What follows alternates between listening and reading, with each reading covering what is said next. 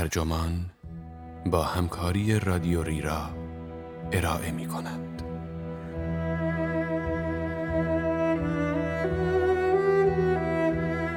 در ستایش عشق شورمندانه به آثار ادبی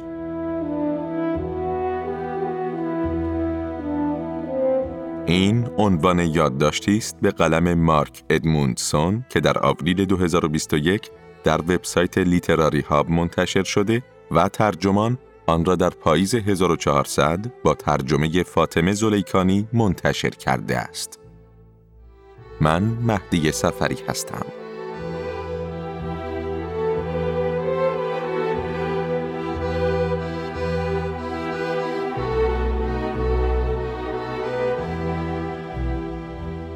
آنها که در کتاب خواندن شور و لذتی میابند معمولا اولین باری را به یاد میآورند که یک کتاب مثل سائقه به جانشان خورده است. اولین کتاب هایی که عاشقشان می‌شویم معمولا حس شگفتآوری از آشنایی و صمیمیت برایمان ایجاد می کنند. احساس می کنیم شخصیت آن کتاب خود ماست اما جسورتر و زبان آورتر و آنچه بر او میگذرد همان چیزهایی است که بر ما گذشته است. با این حال وقتی بزرگتر می شویم احساسمان به کتاب ها هم عوض می شود و آن عشقهای آتشین جایش را به گفتگو و همدمی عمیق می دهد.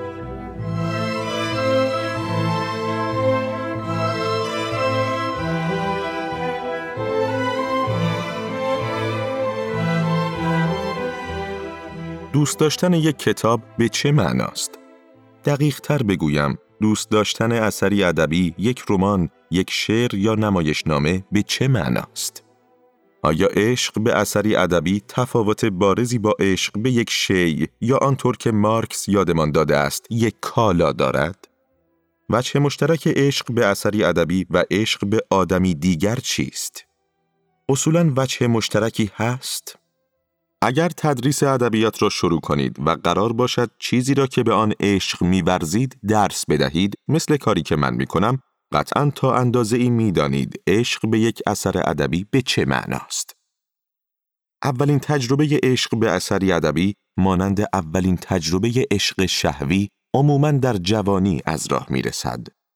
نیروی محرکه این عشق معمولا احساس ناگهانی اتصال است. من در این دنیا تنها نیستم.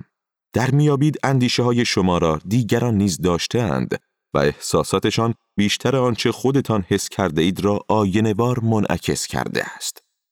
چند نفر کتابی مانند ناتور دشت را باز کرده اند و پس از چند صفحه تا اندازه ای اندیشیدند که گویی به شکلی عجیب خودشان این کتاب را نوشتهاند. بله، این منم. من هم دقیقا همین افکار را داشتم. اما واجهی برای بیانشان به ذهنم نمی رسید. لنجاینس منتقد ادبی روم باستان از احساسی می گوید که بعد از شنیدن اثری ادبی تجربه می کنید. احساس خلق آن اثر و لذت بردن از آن. به گمانم این نخستین شکل عشق به اثری ادبی است. دلباختگی ادبی به تصویری از خود، خودی که احتمالاً جسورتر، هنرمندتر و خوشبیانتر از خود فعلی شماست. این خود ممکن است شخصیتی در کتاب یا خود نویسنده یا شاید هر دو باشد. برخی از ما خوشحال می شویم افکار عقیم مانده من را در قالب کلمات بشنویم.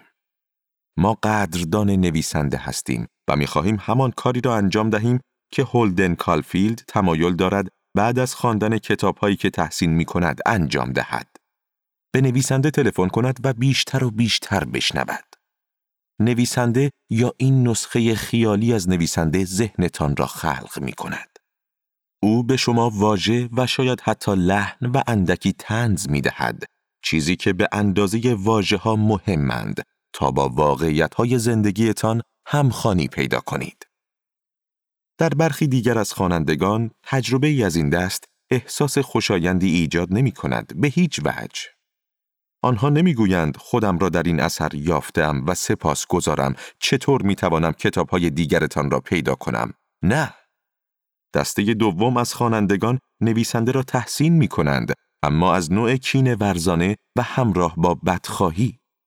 این خوانندگان نمی‌گویند برای بیان اینها از تو سپاس گذارم بلکه در عوض می‌گویند چرا من اینها را نگفتم من همیشه اینها را می‌دانستم این تجربه است که امرسون در ابتدای اتکاب خود از آن سخن می‌گوید جایی که به ابیاتی بدی و نوگرا از یک نقاش یک نقاش اشاره می کند. امرسون می‌گوید در چنین تجربیاتی قلب آدم گزش سرزنش را احساس می کند. فرد خود را نصیحت می کند که دست به کار شود و نوشتن را شروع کند. در غیر این صورت مجبور خواهد شد بارها و بارها حقیقتی را که خود درک کرده است از زبان دیگری بشنود. امرسون می‌گوید ما در هر اثر خلاقانه اندیشه های ترد شده خیش را باز می شناسیم. آنها با شکوهی بیگانه به سویمان باز می گردند. این وضعیت برای فردی که آرزو دارد نویسنده شود دردناک است اما برای خواننده سرسپرده ای که جاه طلبیش در مرز خواندن اثر تمام می شود و اشتیاقی برای نوشتن ندارد این تجربه خالص ترین لذت فکری است. مدتهای طولانی فقط چنین خواننده ای بودم. احساس قدردانی از نویسندگان شگرفی که در 17 سالگی با آنها روبرو شدم مرزی نداشت.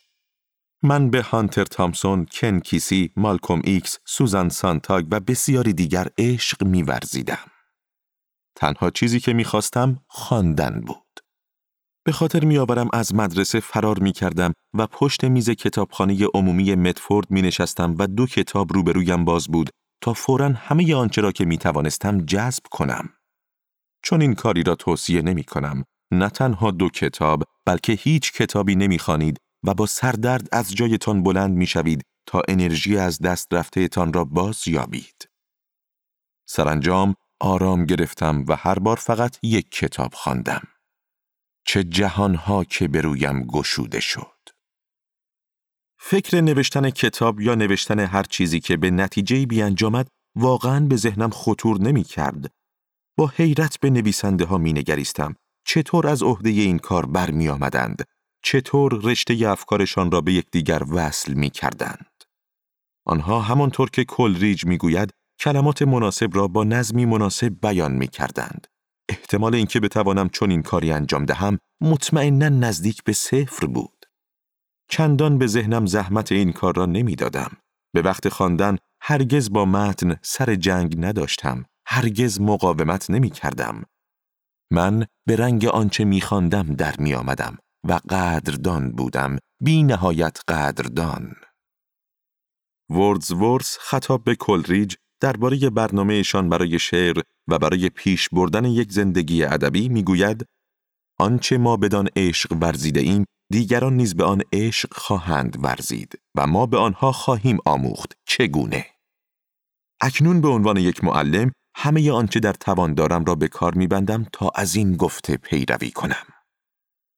شاید منصفانه باشد عشقم به ناتور دشت را عشق گذرای نوجوانی بدانم. من در آینه آن کتاب نگاه کردم و تصویر خودم را در هولدن دیدم. فردی که به نظرم حساستر، هوشیارتر و خوشبیانتر از چیزی بود که تصور می کردم می توانم باشم. بله، خوشبیان. حتی با وجود همه آن لعنتی ها و واجه هایی که فراموش می کرد و به جایشان واژه دیگری به کار می برد. کتاب مرا به هیجان می آورد. دکتر جانسون می گوید بگذارید جوان هر آنچه دوست دارد بخواند به وقتش کتابهای بهتر خواهد خواند چیزی برای مخالفت با هولدن کالفیلد یا سلینجر وجود نداشت اما من بیش از حد آسان و بیش از اندازه راحت در آن کتاب غرق شدم کتاب هیچ نقصی نداشت و من چیزی برای بحث، مقاومت و اعتراض پیدا نمی کردم.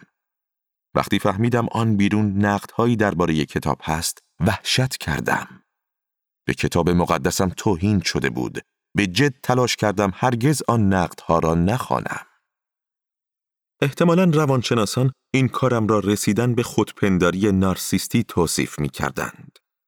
این خودپنداره با مجموعی از معیارها برای خلوص، استقلال و خیشتن پذیری سازگار بود که می‌خواستم کاملا با آغوش باز آنها را بپذیرم. هر آنچه از این معیارها فاصله می گرفت محل تردید بود. آیا هر جا که می‌رفتم مانند هولدن حرف می‌زدم؟ نه، چون احتمالا همسایه ها از دستم میرنجیدند و مرا حسابی به باد کتک می گرفتند. محله ما کارگر نشین بود و واقع گرایی ساکنانش با پرخاشگری و گاه با نگرانی در هم میآمیخت. اما من به شیوه کالفیلد فکر می کردم یا سعی می کردم این گونه فکر کنم. اگر هولدن بود چه می کرد؟ او چه می گفت؟ اهمیتی نداشت روش فکر کردنش یا روش انجام کارهایش او را به هیچ سرزمین موعودی رهنمون نمی کرد. من جذب این سفر شده بودم.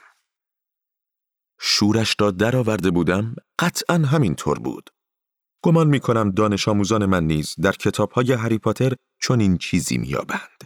جایی که بزرگترها فقط مشنگها عقب می ایستند و جوانترها که نیروهای جادویی را آموخته اند دست به کار می شوند تا دنیا را نجات دهند. عشق گذرای دوران نوجوانی تجربه دلپذیری است. اما باید به بلوغ رسید و در کتابها و نیز در عشق بالغانه زندگی چیزی یافت که رابرت فراست عشق متقابل پاسخ اصیل مینامد. در شعر فوقلاده فراست به نام بیشترین آن طبیعت گفته های شاعر را منعکس می کند. نمی توانیم به همین طریق انتظار داشته باشیم افراد و کتاب هایی که دوست داریم صرفاً بازتاب ما باشند. گوینده شعر فراست بر سر زندگی فریاد میآورد که آنچه زندگی می‌خواهد تقلید از عشق نیست بلکه عشق متقابل است پاسخ اصیل ما در عشق بالغانه به چیزی بیش از های کورکورانه و حرفهای تقلیدی نیاز داریم. گوینده شعر فراست می‌داند که تقلیدها حتی تقلیدهای ایدئال کافی نیستند. ما به کمی مقاومت نیاز داریم به موجودی نیاز داریم که به صورت خودکار تمامی دریافتهای ما را نشان ندهد و آنها را تایید و تقویت نکند. فردی که قادر باشد به ما بگوید به همین سادگی هم نیست. با کمال احترام به کتابهایی که خود ایدئال را نشان می دهند و با کمال احترام به تو رندل پاتریک مکمورفی پرواز بر فراز آشیانه فاخته برای اینکه خواندن ما رشد یابد به مسیر صعبتری نیاز داریم. وقتی می بینم دانش آموزان کتاب هایی می خوانند که چندان تاییدشان نمی کنند به عنوان معلم خوشحال می شدم. اما کتاب هایی که عاشقشانم و دوست دارم دانش آموزانم نیز به وقتش به آنها عشق ببرزند کتاب هایی که چالش هایی را پیش روی افراد می گذارند. بعدها در زندگی می آموزیم که عشق در بهترین حالتش آسان و پایدار نیست. پیچیده است به شکلی لذت بخش دشوار است و گاهی هم ناپایدار است. من عاشق چکامه ای برای خیشتن والت ویتمنم اما خوب می‌دانم این شعر از من و دانش آموزانم مطالباتی خواهد داشت که محقق کردنشان دشوار است. شاید تحقق این مطالبات غیر ممکن باشد حتی برای خود شاعر خود ویتمن به ویژه در باب نژاد نتوانست به استانداردهایی جامعه عمل بپوشاند که ویتمن شاعر درباره برابری مطرح می کرد. اما هرچه در چکامهی برای خیشتن بیشتر غور می کنید، بیشتر در میابید این شعر تا چه اندازه بدی و متفاوت است. ویتمن نابرابری را بر نمیتابد. همه باید در یک سطح باشند. همه ما برگ های چمنیم.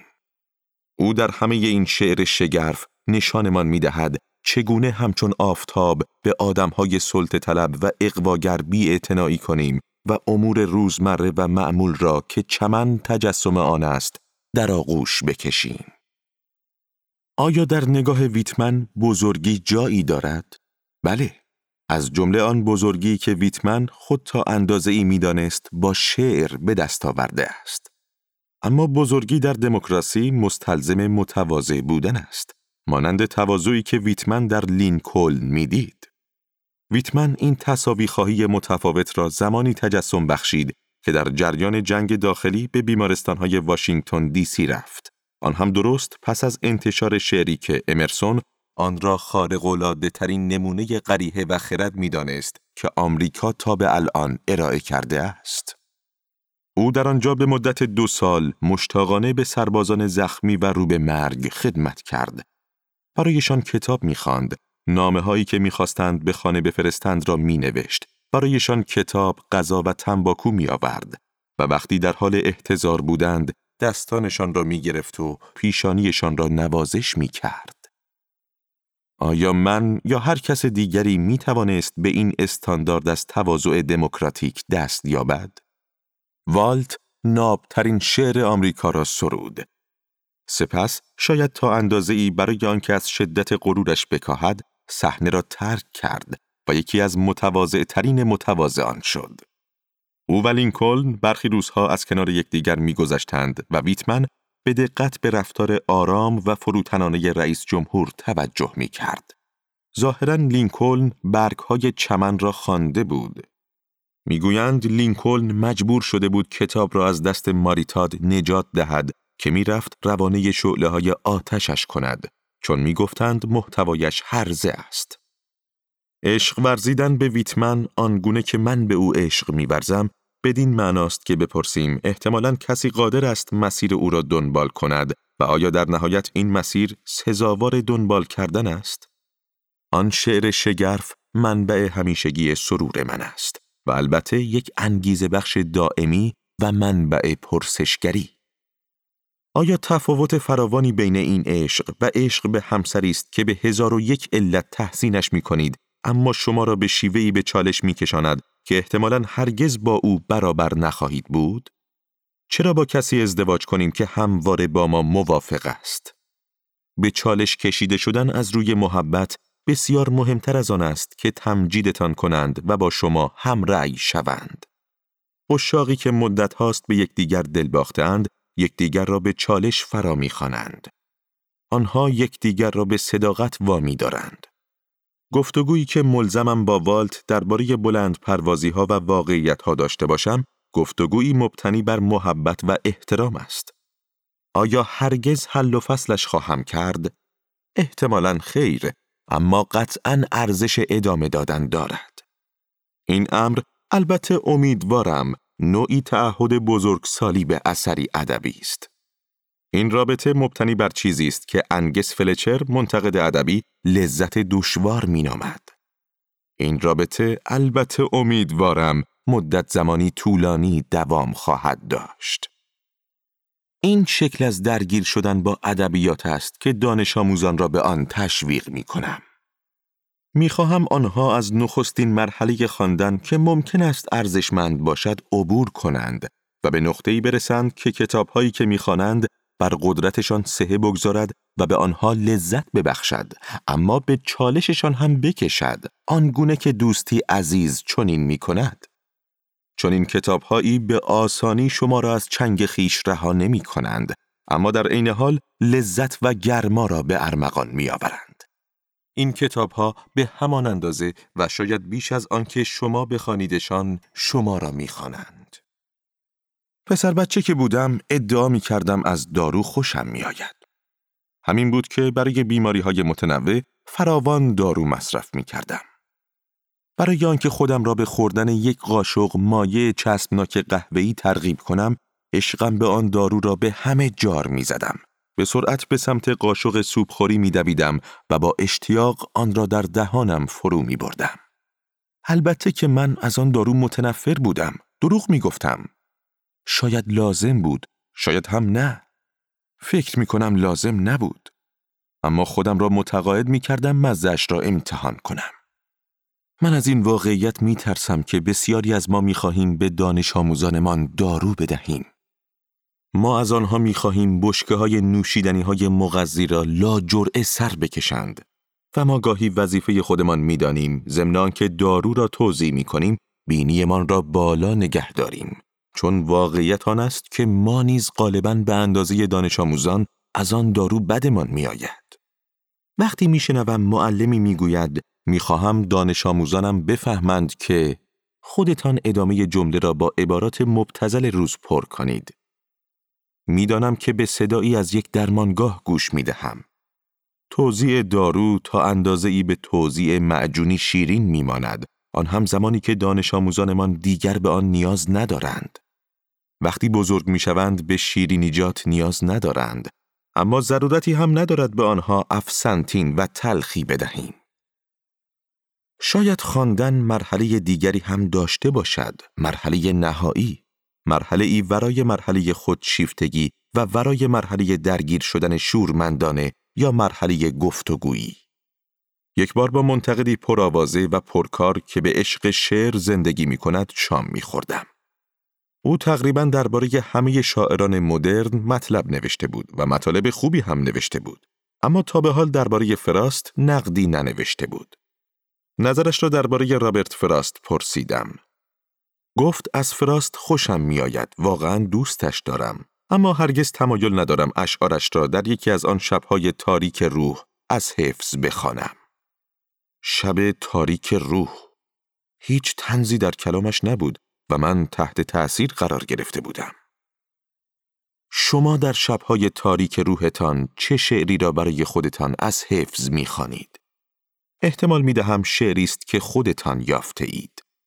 مدتهای طولانی می شناختید، آن را سنجیده اید و خودتان را با آن مقایسه کرده اید. فهمیده اید این شعر کجا و چگونه دنیا را برای شما روشن می کند و کجا یارای این کار را ندارد. با آن به آرامش رسیده اید و با اینکه هنوز لذت دشواری است آن را کاملا از آن خود کرده اید. شما شاعر را به برادر یا خواهر و دوست بدل کرده اید. شما در همان جبهه قرار دارید. همان نبرد را از سر میگذرانید که شعر به آن اشاره می کند. و گرچه واجه ها و ارزش ها متفاوتند تا به انتها هم پیمانید. اکنون دیگر هم میهنید برابر در نبردی برای ادامه زندگی و برای ادامه کار. هارولد بلوم در اواخر عمرش ابیات مشهوری از شعر اولیس تنیسون را با آواز می‌خواند. گرچه بسا چیزها از کف رفته، بسا چیزها بر جای مانده و گرچه ما را دیگر آن توان نیست که چون گذشته زمین و آسمان را به حرکت درآوریم. ما آنیم که آنیم جانی چون قلبهای قهرمانانه رنجور در گذر زمان و سرنوشت. اما استوار در اراده پی کوشیدن جوییدن یافتن و تسلیم نشدن. بیگمان بلوم به بیشتر آنچه شعر تنیسون در مجموع بر آن سهه می‌گذارد به دیده تردید مینگریست. اما در تلاشش برای ادامه دادن در این شعر یک همپیمان یافته بود. ادامه دادن به کار یاد دادن و یاد گرفتن که هرگز به پایان نمی رسد.